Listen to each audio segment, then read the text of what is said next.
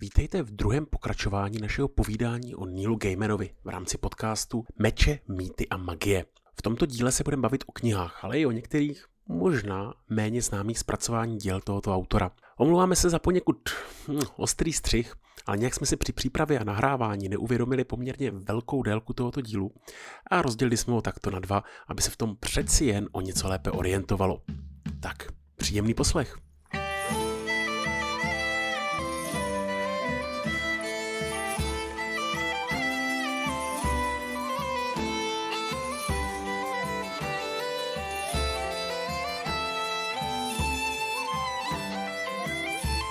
Knihám. Znamená, eh, jdeme, jdeme k těm knihám. Eh, knihy u Gamena samozřejmě jsou prostě neméně slavné, jo. Tam on opravdu, on těch knih zas tak moc nenapsal, jo, jako třeba, já nevím, Terry Pratchett nebo podobní, ale uh, ty knihy, které prostě vyšly, tak v podstatě o všech se dá říct, že to byly bestsellery. Jo. Já mám některý radši, některý víc, některý míň, ale myslím si, že ta úplně první knížka, která vlastně původně nebyla úplně koncipovaná jako knížka, bylo nikdy kde.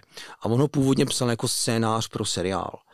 A Potom ale zároveň s tím scénářem vyšla ta kniha a ona měla obrovský, obrovský úspěch. To jsem právě chtěl se zeptat, protože já jsem si myslel, že to vzniklo skutečně jako seriál a tu, tu knihu teda jako napsal podle toho scénáře. Jo? Že... Ano, ano, ano. Původně to opravdu vznikalo jako seriál. Mm-hmm. Jo? Já teď nevím, co je vyšlo dřív. Starý, ale... Já teď nevím, co vyšlo dřív. Já si mm-hmm. myslím, že to je rok 96, jestli se nepletu, mm-hmm. ten seriál. Já bych rád mluvil o tom seriálu, protože je velmi takový v dnešní době řekněme, rozporuplný. Jo. Ale vraťme se zpátky k něj knížce. Tam byla jedna z těch důležitých věcí, že spolu hned po něm totiž začal psát Čína Milivel, já nevím, jestli to čtu dobře, a strašně se právě v tom nikdy kde chytlo ta městská fantazie, ta urban fantazy. A já si myslím, že opravdu bez přehání je to podle mě první knížka, která takhle nějak veřejně propojuje tu moderní dobu s fantazy a to si myslím, že byl obrovský tehda, ale obrovský hit. Aha. Takže on, on s tím začal. Ten Chiam to byl... Ten, ten, ten, podle mě, to bylo Perdido a tady ty jiné věci. Jo, a já si myslím, Perdido, já si myslím, že Melivel to dokonce někde řekl, že, že Gaiman byl jako jeho, mm. jeho inspirace, ale vzniklo to těsně nějak po sobě. To bylo tady v těch devadesátkách, kdy vznikaly ty městské fantazie a byly velice dobrý, byly velice dobrý. A o čem je to nikdy kde teda, když to? Nikdy kde. Je, z, začíná celkem jako tradičně a to je to, že je jakýsi jeden úředníček prostě v Londýně, který jednoho dne zachrání asi to tak můžeme říct, nějakou bezdomovkyni otrhanou, která prostě leží na ulici a uh, on tím, že ji zachrání, tak aniž by vůbec tušil, co se bude dít, tak se dostane opravdu do víru uh, mnohdy už šílených, uh, řekněme, událostí a dostane se tak, do takzvaného podlondýna, kde právě žijí mýtické bytosti, fantasy bytosti, je tam prostě trh různý a jsou tam prostě lidé, kteří prostě obývají ten podlondýn. A vlastně on tam tehda, já si myslím, že tehda to byla velice dobrá myšlenka, která byla potom hodně prodávána dál, že vlastně ty lidé, kteří žijí v tom pod Londýnem, mají jakýsi dar, jak jsou chráněni jakýmsi kouzlem, že vlastně normální lidi je nevidí. Oni je vidí, ale ignorují jejich chování a proto tady tito lidé, tady ti různé mýtické bytosti, ale, ale i normální lidé bydlí pod tím Londýnem, žijou pod tím Londýnem a proto tam jako můžou dělat ty věci, které dělají, protože běžný člověk eh, je vlastně, když chce teda moc, tak je uvidí, ale vlastně jakýmsi zvláštním kouzlem nebo jakýmsi oparem přestane věřit, že je viděl a prostě jde dál. A proto oni můžou žít ten svůj skrytý život, vlastně takovou pěknou maškarádu eh, pod Londýnem.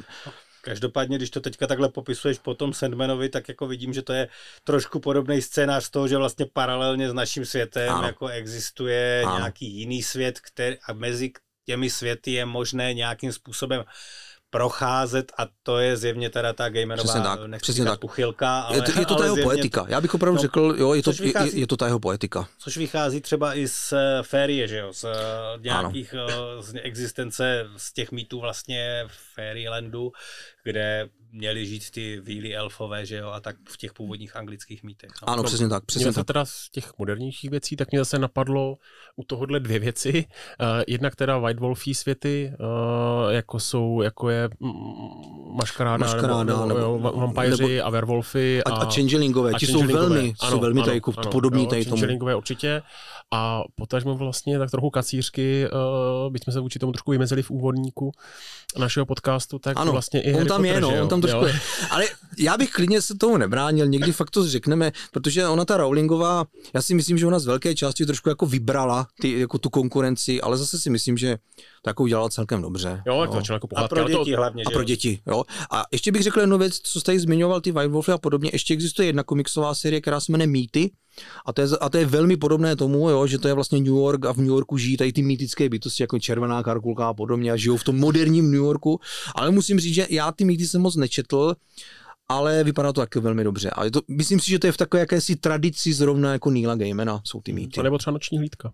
Nebo noční hlídka. Jo? Takže tady jde vidět, že určitě spoustu lidí Gaiman v tomhle ovlivnil a uh, vzniklo z toho jako podle mě, podle mě dost, jako dost hodnotné téma prostě pro, pro, jako pro nás, pro čtenáře on dá se označit za otce teda Urban Fantasy. Dá se označit jako otce Urban Fantasy. ne, tak úplně vznikaly Urban Fantasy už uh, v druhé polovině 80. let, nikdy, kde vlastně bylo napsané až v polovině 90. Uh, co si pamatuju z těch, aspoň z těch dat, takže vznikaly i některý předešlý.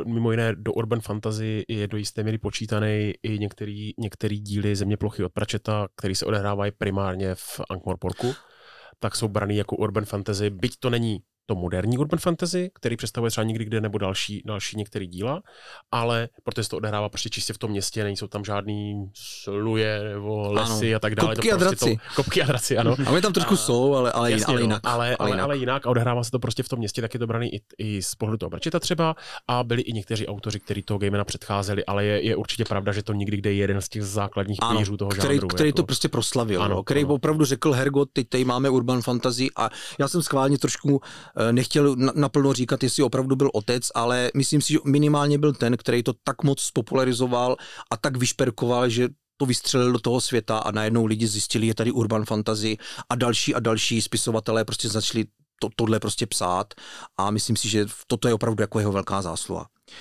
V podstatě i ty další knihy se tak nějak jako uh, dají označit za urban fantasy. Ano. Ne?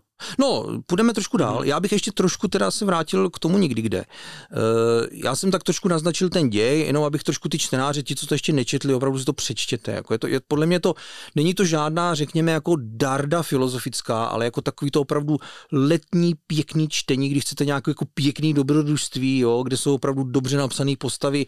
Je to v dnešním světě už bychom řekli, mohli říct, že je to trošinku kýčovitý, ale opravdu tehdy to bylo fakt super a doporučuju, protože on se ten Richard se dostane do toho pod Londýna, tam samozřejmě je spousta velmi zajímavých postav, jo. On, on zachraňuje tu, uh, tu lady dvířku, jo. vy se potom dozvíte, proč si ji říká dvířka a proč jde vlastně o život, já to vůbec nechci spojovat, protože ten konec je podle mě velmi hezky napsaný ale, a ta poenta je pěkná, ale teda co bych opravdu chtěl zmí, zmínit, a myslím si, že každý čtenář nikdy kde ví, co chci říct, jsou prostě dva bratři, pan Krupp a pan Vandermeer a myslím si, že opravdu, a zase spousta autorů si je propůjčila, vyšperkovala, udělala jinak, ale myslím si, že to jsou opravdu jedni z nejlepších nájemných zabijáků, který jsem kdy viděl.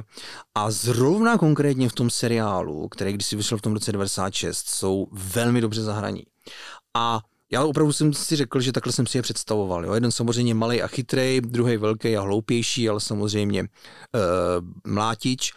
A tady bych trošku navázal na ten seriál. Ten seriál byl točený za malý peníze. Jo? Už v té době byl točený za malý peníze a on opravdu vypadá na první pohled trošku amatérsky. Jo, a, jde, no. a jde to vidět hlavně na efektech a podobných věcech a na takových těch velkých věcech, co by se zasloužili pěkný efekty a nějaký CGI věci a, a velký prostranství.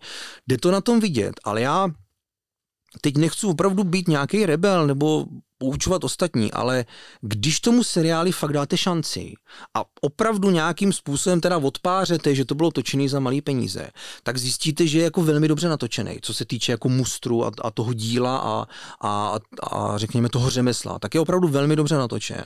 Je dobře zahraný, fakt dobře zahraný, hlavně teda Krupp a Vandermeer. A ku podivu na to, že to jako bylo za malý peníze, tak i některé scény a objekty a místnosti, které tam jsou, jsou prostě moc hezky udělané. Třeba, já nechci spojovat, ale je tam třeba galerie a je tam pracovná mých oblíbených zabijáků Krupa Vandemera a na to, že je jako točená za malý peníze, tak třeba ta jejich pracovna je podle mě jako hrozně hezky udělaná, jako stvárněná, fakt jako pěkně. No a nejenom za malý peníze, ale taky si musíme uvědomit, že to vlastně bylo natočené v roce 1996.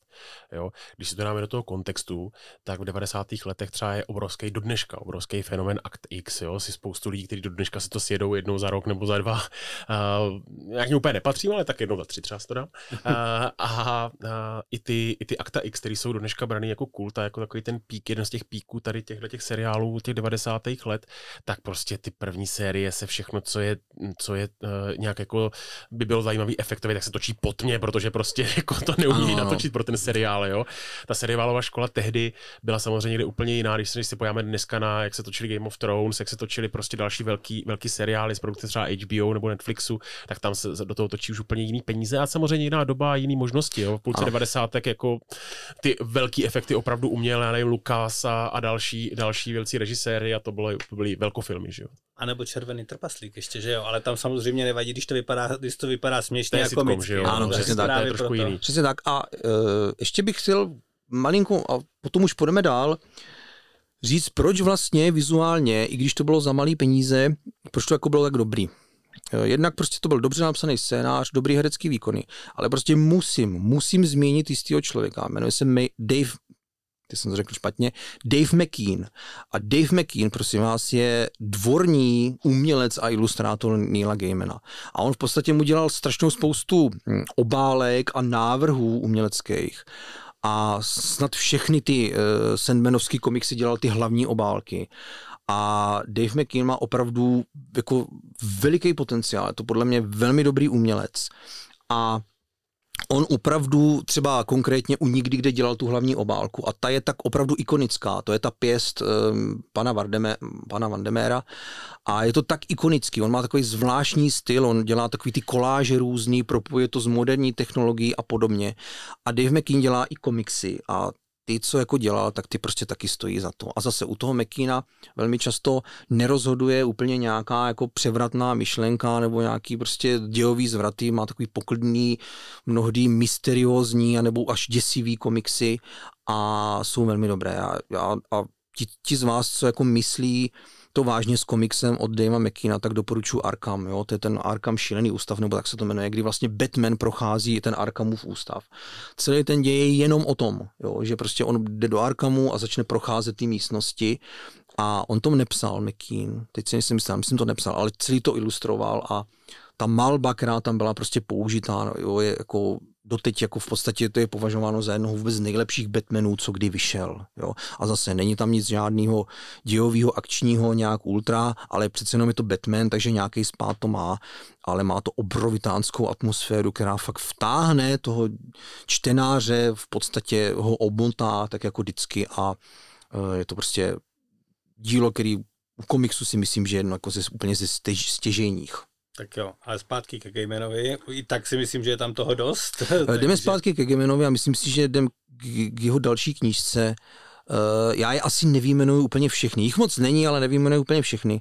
Ale prostě nás ta, která ho nejvíc proslavila hned po nikdy, kde jsou američtí bohové. Jo. A tam zase, kdyby jsme chtěli, tak to je na, na celý podcast. Jo. Takže já to zkusím trochu trochu zjednodušit. Je to road movie, vlastně se to nezdá, ale je to road movie a ten děj, já opět nechci spojovat, je o tom, že jistý odsouzený pán, který se jmenuje Stín, prostě a jednoduše jednoho dne jede na pohřeb a e, v letadle ho potká jistý pan Středa, a ten mu zadá nějakou jako prácičku, jestli by to prostě pro něho nechtěl udělat. A zase ten stín se dostane úplně zpočátku náhodou, i když potom se samozřejmě dozvíme jiné věci, do kolotoče šíleného jako dějového a tam je, tam je prostě podle mě je to jedna z jeho nejlepších knih, kde on jako dokázal jako popsat tu atmosféru toho road movie, jo, že on jezdí po takových těch amerických státech, jo, kde jsou ty hostly a benzínky a tady to všechno a tam potkává ty nadpřirozené prostě bytosti. A vlastně já to malinko jako naznačím, jo? tam jde jak, o jakýsi boj mezi prostě starýma a novýma bohama. A já to nechci moc říkat, protože to je jako velmi dobře vymyšlený. To si myslím, a... že, že to je jako základní princip a to jako není úplně spojil. To není to myslím, asi že... to není spojil. Já to můžu trošku naznačit, ale mm-hmm. je tam, jde tam o to, že on si prostě ten stín dostane do jakýchsi dvou mlínských kamenů, kdy uh, on začíná dělat pro, pro jistého pana středu a objevují se tam ti prastarí, pohan, většinou pohanští bo, bozy, jo, kteří bojují proti těm novým bohům a to jsou takový ti řekněme, námi vytvořené nová, nová božstva eh, spojený s moderní technologií. Já to nechci úplně říkat, já to nechci úplně říkat. Tam je třeba krásné, eh, krásná souvislost s tím, že co třeba v angličtině nebo vůbec v těch germánských jazycích, jak lidi ví, že byly tvořeny dny v týdnu, tak ví, že, že Wednesday, že jo, podle kterého, kterého severského boha to je. Tak to řekneme. Podle kterého severského boha.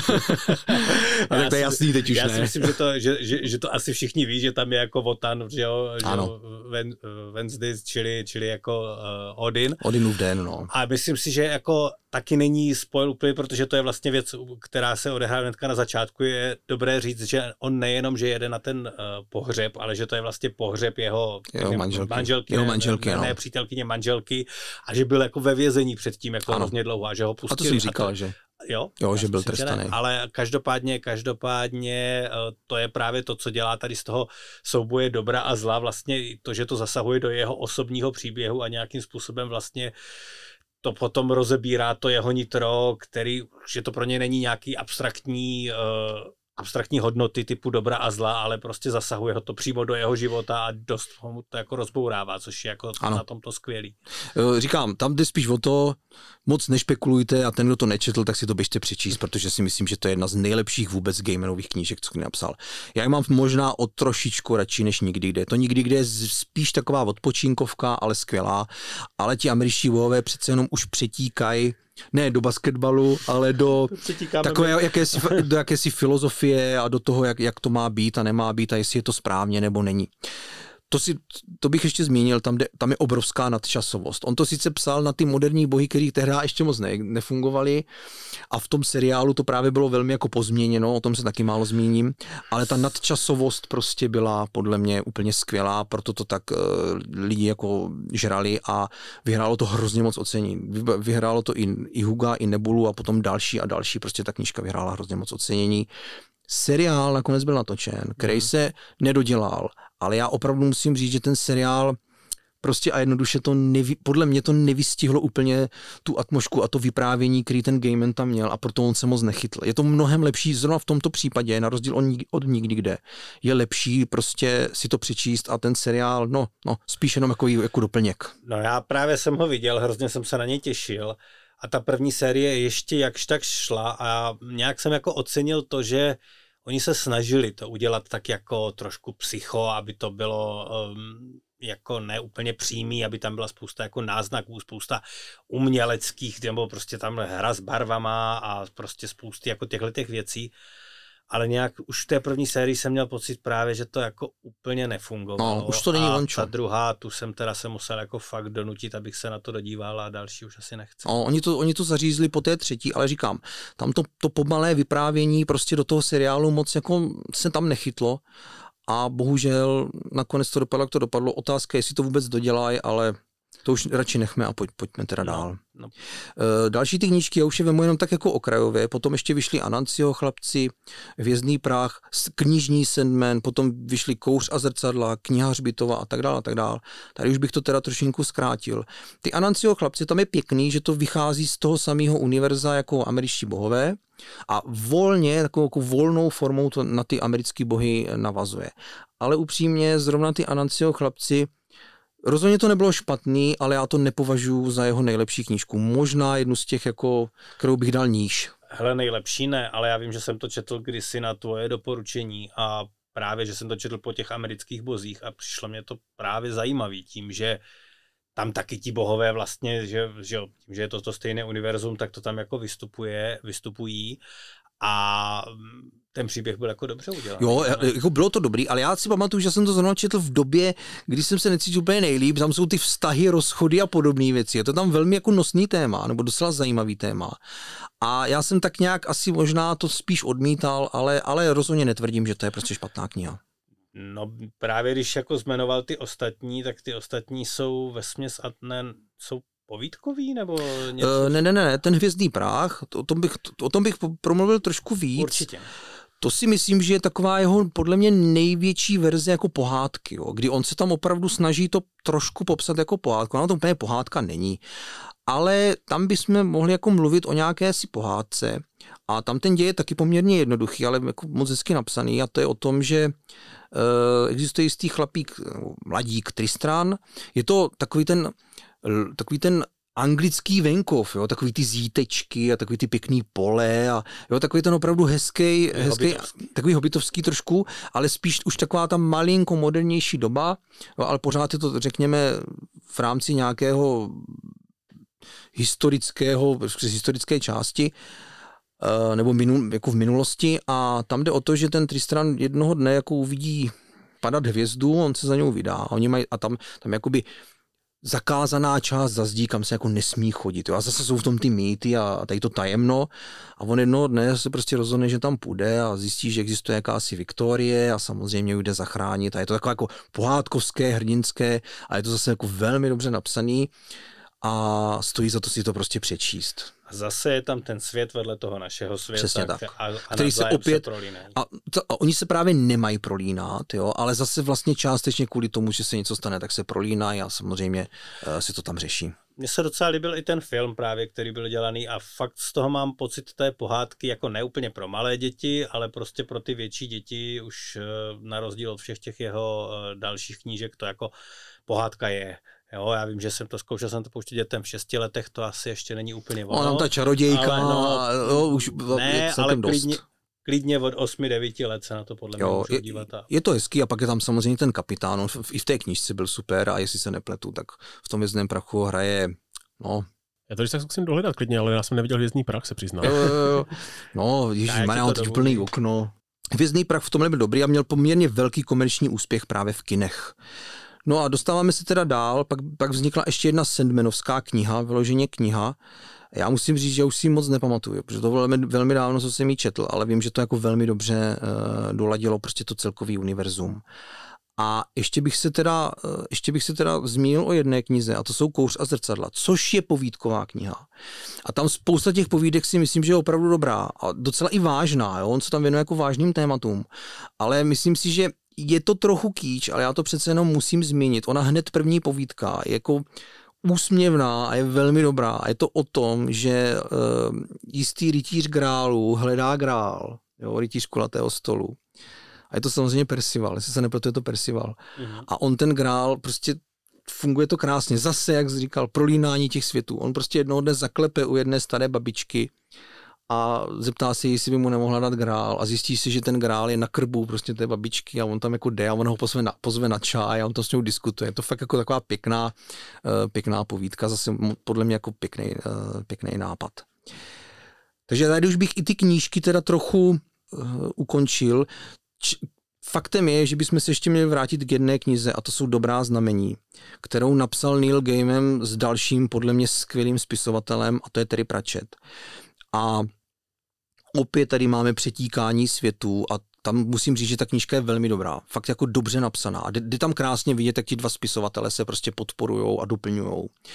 A tam ten nápad je taky moc velký a to je o tom, že my tady na naší planetě nás čeká prostě jednoho dne soudný den a jeden anděl a jeden démon, kteří mají rádi ten náš svět, protože už si tady zvykli, si prostě řeknou, že ten soudný den prostě nenechají nastat a bojují proti němu. A musím říct, že jak v té knize, tak i v tom seriálu, který podle toho byl udělaný, eh, to velmi často stojí na těch dvou lid, nebo na těch dvou bytostech a eh, ten seriál taky není úplně nějaká velká darda, ale když si člověk prostě začne užívat ty dva, jak prostě spolu hrajou a jak spolupracují a nespolupracují, tak tam si myslím, že minimálně kvůli těm dvou uh, to stojí za to vidět. A tam toho toho...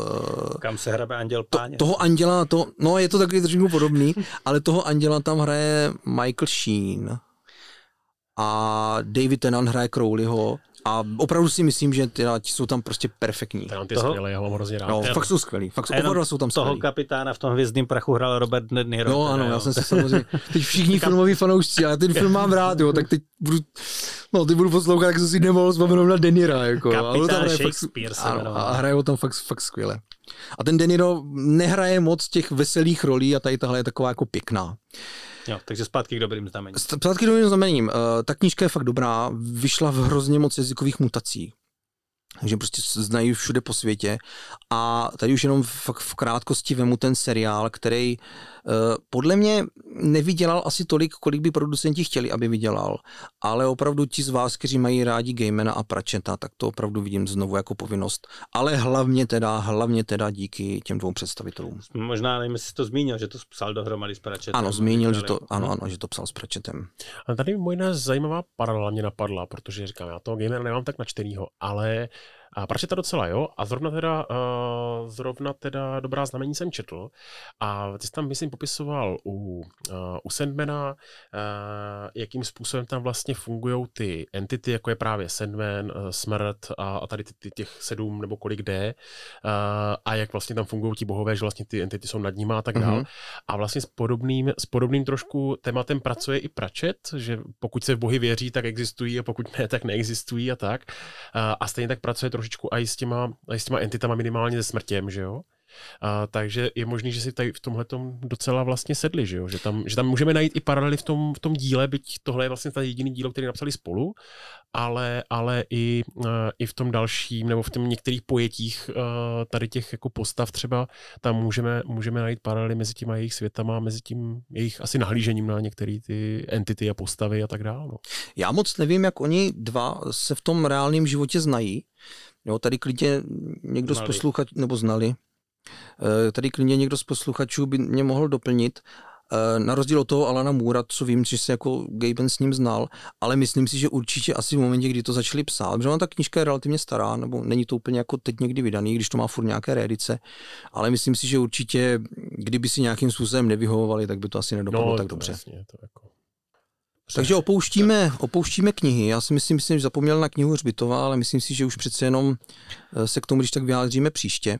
A jdeme do jakési poslední fáze a to je ten přesah do do filmu, do seriálu, do audia. My jsme tady už z velké části eh, ty filmy a ty seriály pře, jako mm, už jsme o nich mluvili, ale přece jenom bych pár věcí rád zmínil spousta těch eh, gamenovských děl se opravdu sfilmovala, jak, jak teda do seriálů, eh, tak do filmů, ale musím zmínit jednu věc, o které se moc neví a to je to, že v Anglii u, nás ani nevím, do jaké míry je to u nás sehnatelný, ale určitě někde, jo, vznikla audio verze Sandmana a ta je dle mého názoru je velice dobře udělaná a jeden z těch hlavních důvodů je, že ti lidi, kteří nadabovali ty různé postavy, včetně Sandmana, eh, to udělali úplně skvěle. A dá se podle mě najít i někde na internetu nějaký ukázky z toho díla, nebo někde se to prostě stáhnout, nebo nedej bože koupit legálně. A tam opravdu, tam opravdu eh, je to tak velmi dobře nadabovaný, ale velmi dobře, jo, že eh, mnohdy, když tam mluví Lucifer a podobní, jo, Sandman a, a tak dál, tak eh, jako fakt mě jim jako naskakovala husí kůže, jak, jak dobře je to prostě nadabovaný. Jo, u nás včera máme smůlu, já ani nevím do jaké míry máme nějaké audioknížky eh, od Gamena, ale určitě už asi něco, ně, něco bude. Tak jsem se nedíval. ta audio adaptace, ne? Myslím toho Sandmana, nebo ne? Je, je, to, já nevím, já teď nevím, kdy to přesně vyšlo, ale vím, že uh, to mělo velký úspěch na to, že to byla audiokniha. Tak když jsi u Sandmana, tak určitě chceš okomentovat i ten seriál, ne? Já k němu se, já se k němu dostanu asi úplně na závěr. Mm-hmm. A mhm. ještě bych rád mluvil třeba o tom Beowulfovi, jo, který byl velmi jako dobře, dobře udělaný. Tam to bys možná mohl říct ty, vlastně jak, jak, tam, jak je to s tím Beowulfem. A, a Gaiman, se na tom, Gaiman se na tom podíval, bylo to animovaný, to byl celoanimovaný večerák. On teda taky moc nevydělal, jo, takže to byla trošku zklamání, ale myslím si, že byl taky docela dobře udělaný. To já právě znám, já jsem ani, přiznám se, nevěděl, že se na tom zrovna podíval mm-hmm. Gaiman a myslel jsem si, že to bylo jako jasně moderním jazykem a mm, komerčně předělaný ta původní báje, kterou já jsem četl, že jo, a která hodně inspirovala Tolkiena, jak všichni, všichni asi ví, protože tam byl zejména ten příběh s tím drakem a tak. Jako jak moc se to drželo toho původního středověkého mýtu, asi do míry, která byla možná. A hlavně dokud tam byl ten jako Grendel a tady ta, ta vlastně Grendelová matka, že jo, Angelina Jolie, ta jako, je nezapomenutelná jako příšera, ale tak to bylo jako docela dobrý, tak a potom mám pocit s tím drakem, tam už se to docela dost odchylovalo a už to bylo trošku jiný oproti té původní eh, středověké mm, báji nebo středověké legendě, ale to je jako logické, pokud to chceme prodat jako film, tak nemůžeme to dělat v původním středověké podobě. No, eh, Když půjdeme ještě trošku dál, tak on adapto, nebo se adaptovala i ta Koralína, což byl taková jako trošku variance na, variace na Alenku říši divů. A ta dopadla taky velmi dobře, podle mě celkem jako hezky zanimovaná, má to přeci jenom trošku přesah do nějakého spíš umění, než aby to byl nějaký klasický animák, tak jak je známe z Hollywoodu. A jeden z těch důvodů, proč vlastně ty jeho adaptace dopadají celkem dobře, byť jsou za malý peníze, je to, že Gaiman je jeden z těch tvůrců, který se na nich částečně vždycky nějak podílí. Že buď tam dělá teda nějaký dozor, nebo scénář, nebo prostě i produkci, že jo, o tom se ještě budeme bavit, ale vlastně jde na něm vidět, že mu záleží na tom, jak to dopadne. Koralina zrovna je taky pro děti vlastně, když si to, když si to uvědomil, nebo teda možná ne úplně, ale rozhodně teda moje děti se na to jako dívají a dívali rádi, rádi několikrát eh, po sobě a i třeba v pěti, v šesti letech a docela to jako je dobré, no. Jo, tak Možná ona, víc než ten hvězdný prach, když... Ona je, ona je zase strašidelná, tam jsou ty knoflíky a tady to. A je co, to strašidelné. což si myslím, že to jako hodně působí na ty malé děti, jo. Ale je to, je to taky taková víc varianta jako na pohádku, je tam hodně vidět, že čerpá z Alenky z říší divů, že je tam zase nějaký schovaný svět. A je to, je, je to taky celkem, musím říct, jako povedená věc. Ale zase, jeden z těch důvodů, proč jako film to funguje, je, že uh, Gaiman hodně jako si to tak jako trošku sleduje a hlídá, aby to prostě dobře dopadlo.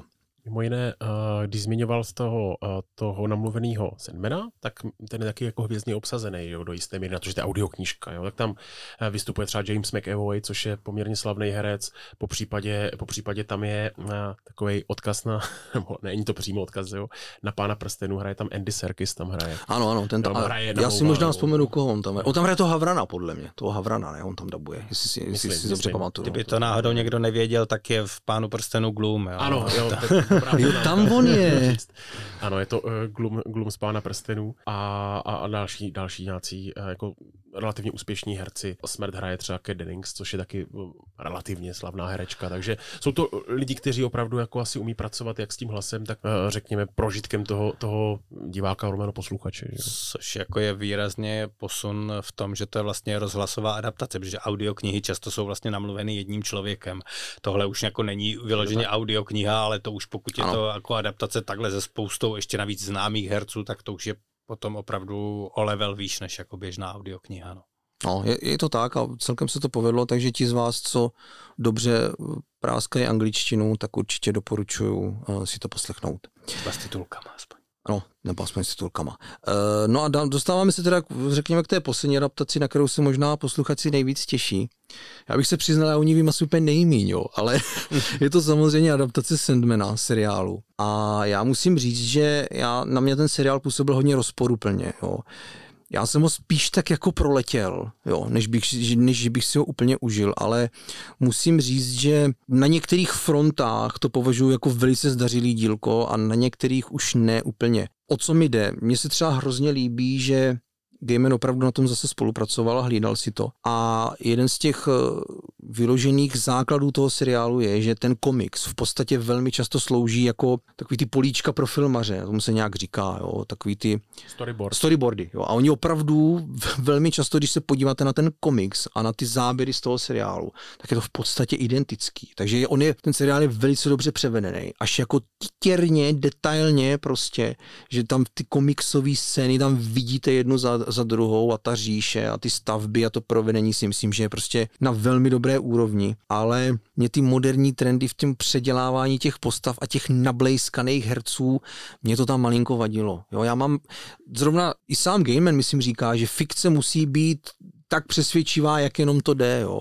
A já přece jenom, když tam vidím ty nastajlovaný herce, já, já jsem si se rád, že jsou to pěkní lidi a, a, a že jim to prostě jde, ale mě tam malinko chybí ten krev pod a slzy, jo? takový to, co dělá to věrohodno, jo? to, že tam někdo bude mít jízvu, že se bude potit a že bude prostě dělat důležité věci a ne, že se tam bude producírovat. A já si trošku myslím, že někdo malilinko na tom jako, jako ztrácelo, ale eh, jako předělávka eh, toho seriálu si myslím, že minimálně z té vizuální stránky a to, jak by to mělo ctít ten komiks, že to je na velmi dobré úrovni. Jsem ti chtěl říct, že všechno, co se řekne před, ale se nepočítá. ne, ne, ne, to já no. rozhodně nemůžu říct, že to je prostě špatný seriál, protože si myslím, že nějaká ta duše a, a to, co tam chtěli, prostě tam přenesený bylo. Přece jenom trošku dětkovský mám radši jako nikdy kde z 96. kde jako vidím, že ty lidi s, s tím málem se opravdu snažili z toho udělat alespoň něco. Jo. Ale to, co, o, o čem mluvil Kája, že dneska prostě ty rozpočty a herci a, a, a CGI a prostě scény prostě jsou prostě úplně někde jinde, než prostě tehdy. A máš pocit, že teda tomu chybí jako to realistično, když to takhle řeknu, nebo ne realistično, ono to je to je tam snová říše pořád, že jo, a všechno, ale jakože jsou v málo v hadrech a je to moc jako nablízkaný, jo? Nebo... Ano, já, já celkově totiž, já bych nemluvil jenom o tom Senbenovi. Já se do, v, to, v tom nechci úplně babrat, ale pokud bych to opravdu zkrátil, mně na těch moderních seriálech přijde, že to je takový moc, moc vitrína, moc plagáty, jo? je to takový moc už přestajlovaný až moc, herci jsou až moc krásní, scény jsou až moc kýčovice udělaný a myslím si, že ti filmaři se trošinku dostávají do takové jakési smyčky, kde musí znovu, znovu, znovu s něčím překvapit, ale přitom už jako toho diváka to moc nezajímá, protože to je prostě všude. No, to, to asi jo, no. To jo, a to, to už se fakt dostáváme trošku, trošku někam, někam jinam. Do filmové kritiky. Do filmové no, kritiky. Jinde, Klidně no. si možná udělejme nějaký díl, ale dneska bych to Dneska bych to úplně neřešil. Časem. Já myslím, že pro dnešek už jsme jako to nejdůležitější probrali, co jsme měli v tom scénáři, který neexistuje. A, a protože já jsem ho nikdy neviděl. Takže to můžeme asi pomalu skončit, jestli tě už nic jiného, jiného nenapadá, co bys tam mohl dodat, na co jsi třeba zapomněl. Tak... No na, na asi na co jsem zapomněl, tak si vzpomenu, až skončíme, jo. Takže vlastně musím říct, ne, všechno se to stihlo. Takže do, Propaš... dotočíme bonus případně. No. Případně dotočíme nějaký bonusový díl, který bude za peníze samozřejmě. Nebo to propašujeme do nějakého jiného dílu, tak jak se dělají zákony, ty přílepky vždycky tam jako z toho, tak, tak, tak, tak, tak to tam vždycky jako narvem vždycky kousek tady o zaklinač. A pozor, okénko Gamena, to jsme zapomněli v minulém díle. Ale jinak jsme úplný profesionálové. Jistě. Tak jo, všechno? Asi jo. Kuba si ulevil, vy, vysunul to ze sebe všechny ty vědomosti. Přel jsem pot z čela. Asi se mějte krásně a doufám, že nám zůstanete věrní a podcastu Meče, Meče? Mýty a magie. A mám poslední vsuvku, čtěte Gamena, stojí to za to. Tak. Super. Tak jo, mějte se hezky a u dalšího díle nashledanou.